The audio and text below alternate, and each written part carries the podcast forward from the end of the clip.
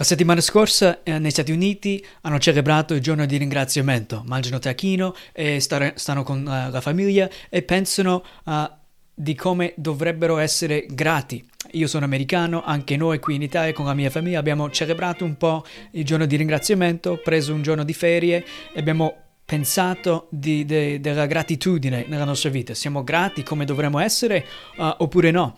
E poi eh, pensando anche di questo discorso mi sono ricordato che nella Bibbia parla, eh, si parla spesso del uh, bisogna essere grati eh, e che il problema de, de, di noi umani è che non siamo grati abbastanza e anche se siamo grati, poche volte siamo grati al nostro Dio, il creatore, colui che ci dà il respiro. Quindi andiamo a vedere un paio di versetti importanti oggi e anche cinque realtà che portano al vero ringraziamento. Se guardiamo le nostre relazioni familiari oppure con amici, anche al lavoro, uh, spesso ci sono tensioni uh, e problemi nelle nostre relazioni. E se guardiamo come mai, spesso la cosa in comune è che le persone non grate creano problemi, causano problemi perché sono persone problematiche, agitate uh, e, e uh, di conseguenza causano divisioni e contesi. Uh, è, è un fatto che ognuno di noi non siamo grati come dovremmo essere grati. Tutti noi non siamo soddisfatti come dovremmo essere soddisfatti e anche le persone che uh, sono grate spesso sono grate alla cosa sbagliata, non sono grati a Dio per quello che hanno. Uh, e quindi oggi vogliamo vedere un paio di versetti importanti. Primo Tessalonicesi, capitolo 5, versetto 16 a 18, e poi vogliamo considerare un paio di cose, arrivare anche a cinque realtà che portano al vero ringraziamento. Primo Tessalonicesi 5 ci dice questo, scritto dall'Apostolo Paolo a un chiesa loca- una chiesa locale, credenti che vive, persone che erano nate di nuovo, uh, salvate e vivevano il loro tempo per onorare il Signore Gesù Cristo e glorificare Dio, conoscendo Dio sempre di più, bramando il giorno quando tornerà Gesù Cristo uh, per essere poi sempre con Lui in paradiso. Uh, e lui scrive questo. Siate sempre gioiosi, non cessate mai di pregare. In ogni cosa rendete grazie, perché questa è la volontà di Dio in Cristo Gesù verso di voi.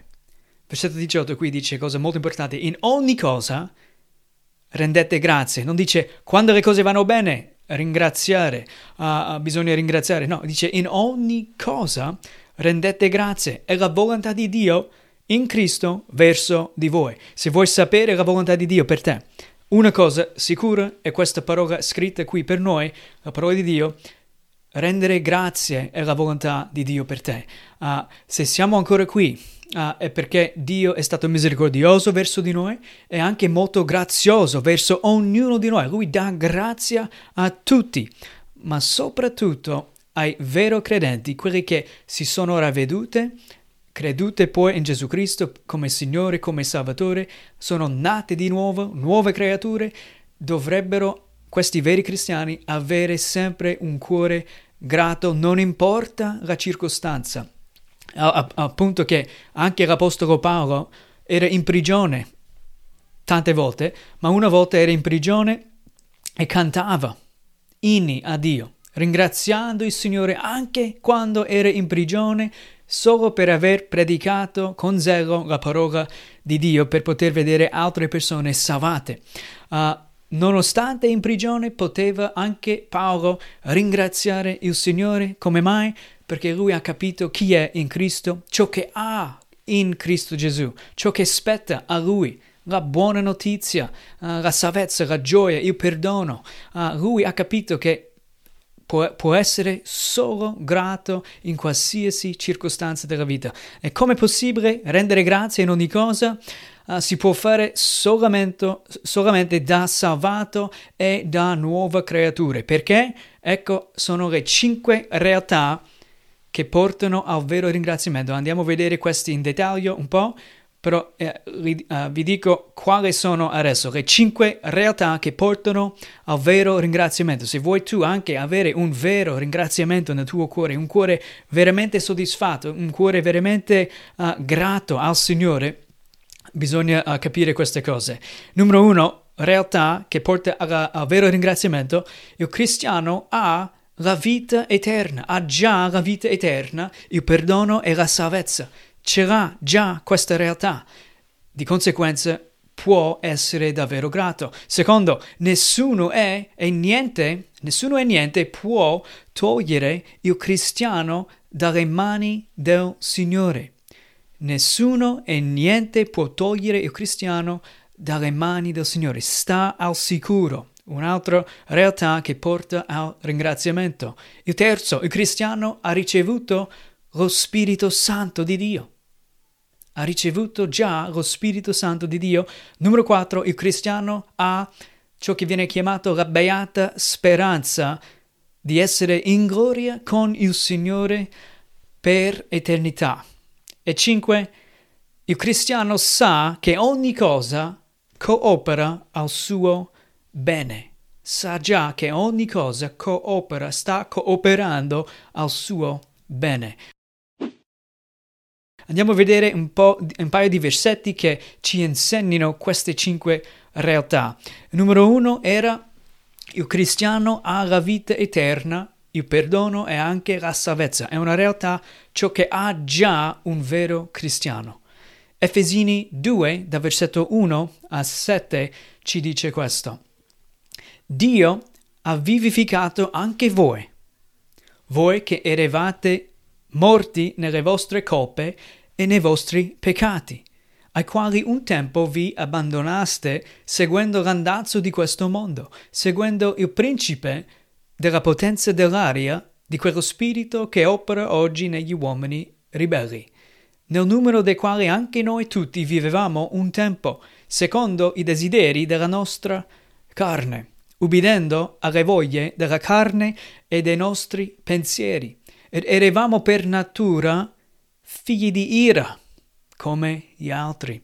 Ma Dio, che è ricco in misericordia, per il grande amore con cui ci ha amati, anche quando eravamo morti nei peccati, anche quando eravamo in questa condizione brutta, eh, morti nei peccati, ci ha vivificati con Cristo. In altre parole, ci ha fatto nascere di nuovo. È per grazia che siete stati salvati e ci ha risuscitati con Lui e con Lui ci ha fatti sedere nel cielo in Cristo Gesù per mostrare nei tempi futuri l'immensa ricchezza della sua grazia, mediante la bontà che Egli ha avuto, ha avuto per noi in Cristo Gesù.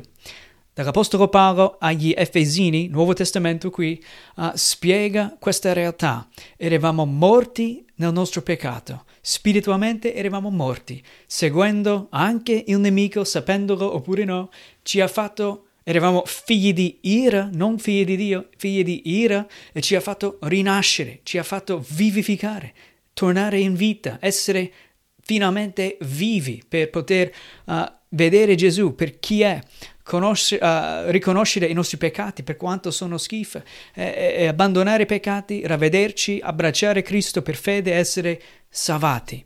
Uh, e siamo seduti già spiritualmente nel cielo con Gesù Cristo. Grande realtà che il cristiano deve capire. Uh, un cristiano ha la vita eterna, il perdono e anche la salvezza. Un altro versetto per questo viene sempre da Efesini, capitolo 2, stesso capitolo, ma andando più avanti qui, numero a versetto 8 fino a 10. Paolo continua il discorso e dice questo: Infatti è per grazia che siete stati salvati, mediante la fede, e ciò non viene da voi, è il dono di Dio. Non è in virtù di opere affinché nessuno se ne vanti. Infatti siamo opera sua essendo stati creati in Cristo Gesù per fare le opere buone che Dio ha precedentemente preparate affinché le pratichiamo. Tante persone pensano che se fanno delle opere buone, se si comportano in un certo modo e non si comportano in un altro modo, così viene la salvezza. Ma non funziona così. Paolo dice in modo molto chiaro, tutta la Bibbia dice in modo molto chiaro, se si legge, è che per grazia che siete stati salvati. Nessuno può meritare la grazia, nessuno può guadagnare il favore di Dio. Per grazia siete stati salvati mediante la fede e ciò non viene da voi. Fe- la fede non viene da voi, è il dono di Dio, affinché nessuno se ne vanti. Davanti a Dio il vero cristiano non può vantarsi mai, può solo dire io merito l'inferno, merito la condanna ma ti ringrazio, Signore, che sei venuto per me, hai vissuto per me in modo perfetto e poi Gesù hai dato la tua vita anche per me sulla croce. Sei morto a posto di me sulla croce. Mi sono ravveduto. Credo in te. Tutta opera tua, Signore. Gloria tua anche. Così risponde un vero cristiano. Ah, quindi parlando di nuovo delle realtà che portano al vero ringraziamento, abbiamo visto adesso versetti che ci aiutano a capire numero uno. Il cristiano ha già la vita eterna, il perdono e la salvezza. E numero due, due è nessuno e niente può togliere il cristiano dalle mani del Signore. Questo ci porta al vero ringraziamento. Se siamo salvati, in altre parole, non possiamo diventare non salvati se siamo salvati davvero.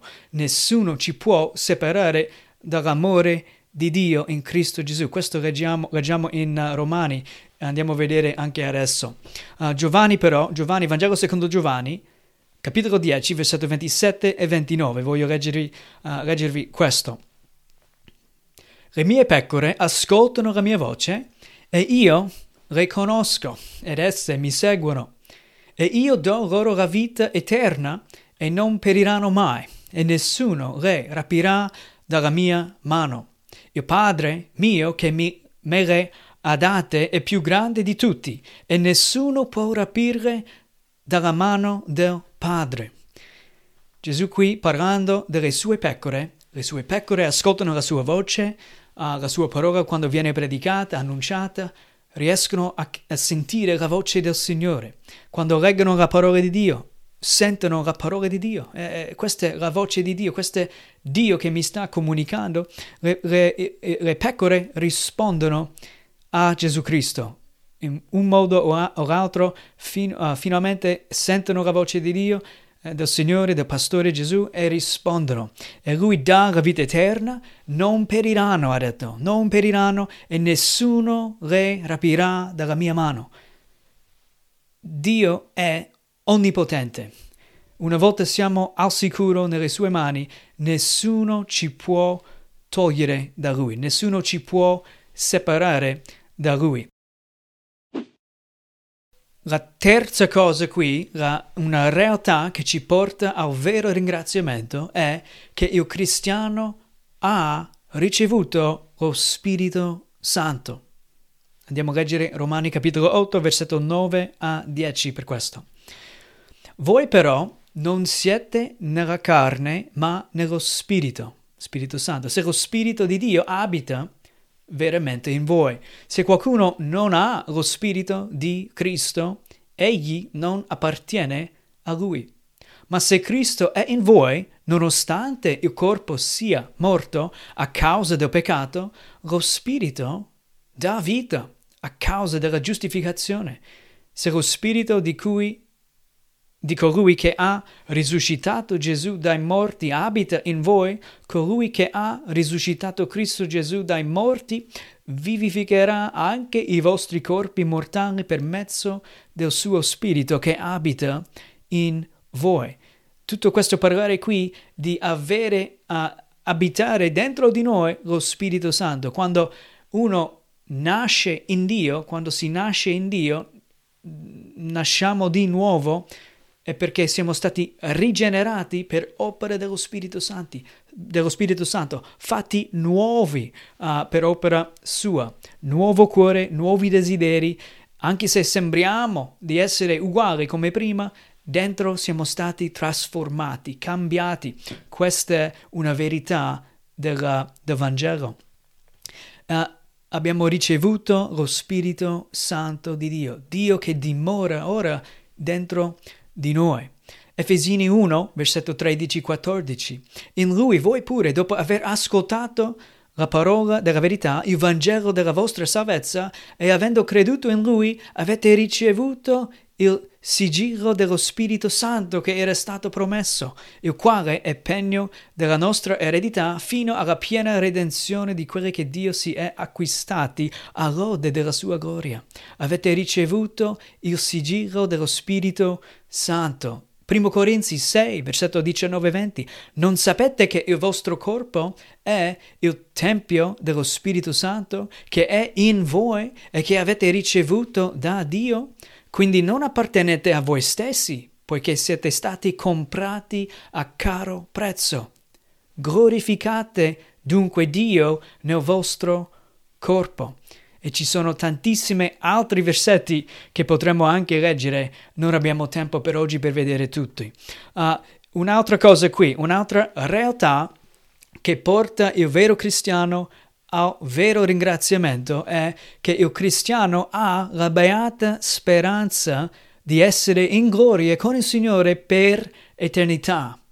Questo vediamo in Tito, Nuovo Testamento, una lettera dall'Apostolo Paolo a un pastore più giovane che deve guidare una chiesa, preparare uh, pastori per guidare quella chiesa.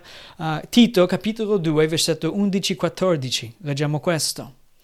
Infatti la grazia di Dio, salvifica per tutti gli uomini, si è manifestata e ci insegna a rinunciare all'impietà e alle passioni mondane per vivere in questo mondo moderatamente, giustamente e in modo santo, aspettando la beata speranza e l'apparizione della gloria del nostro grande Dio e Salvatore Cristo Gesù.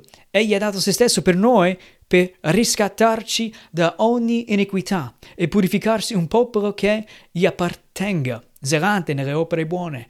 Uh, la beata speranza, la beata speranza. Uh, non è una speranza come dice tutti oggi, cioè, si spera, si spera, è una, una speranza piena di fiducia.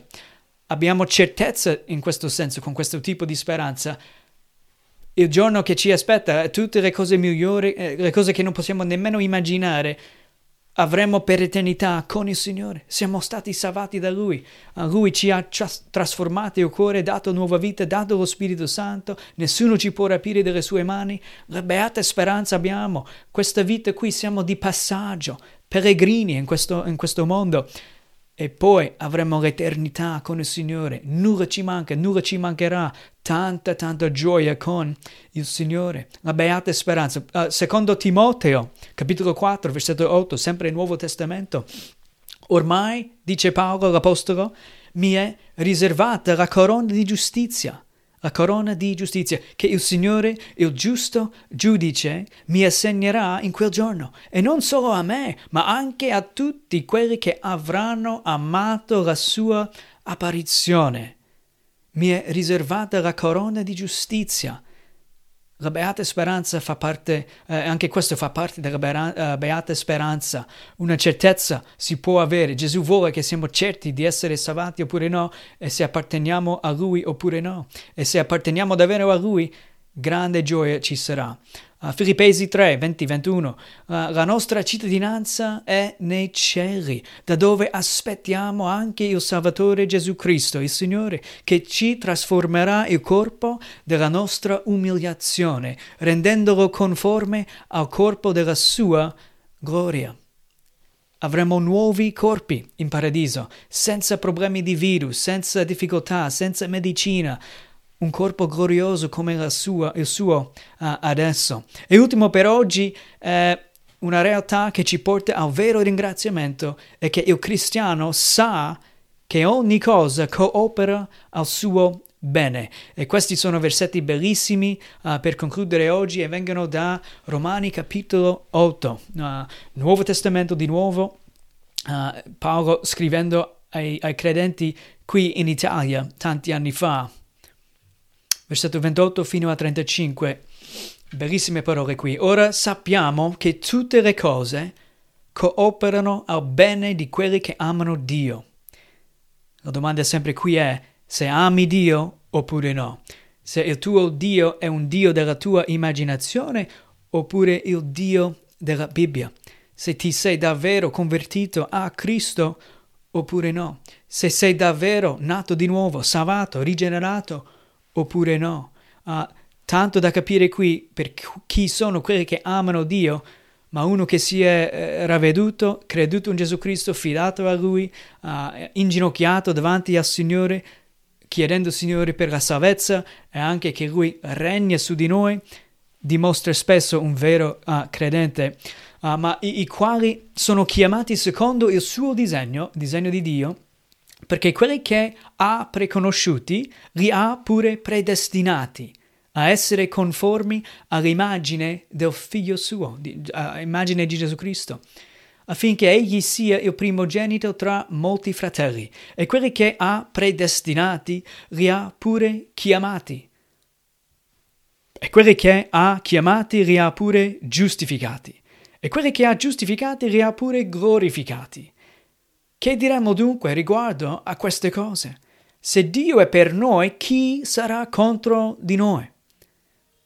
Colui che non ha risparmiato il proprio figlio, ma lo ha dato per uh, noi tutti, non ci don- donerà forse anche tutte le cose con lui? Chi accuserà gli eletti di Dio? Dio è colui che li giustifica. Chi li condannerà?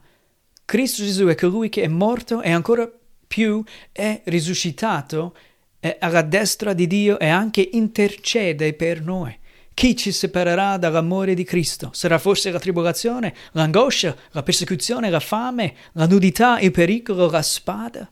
E va avanti a dire, niente e nessuno ci separerà dal suo amore.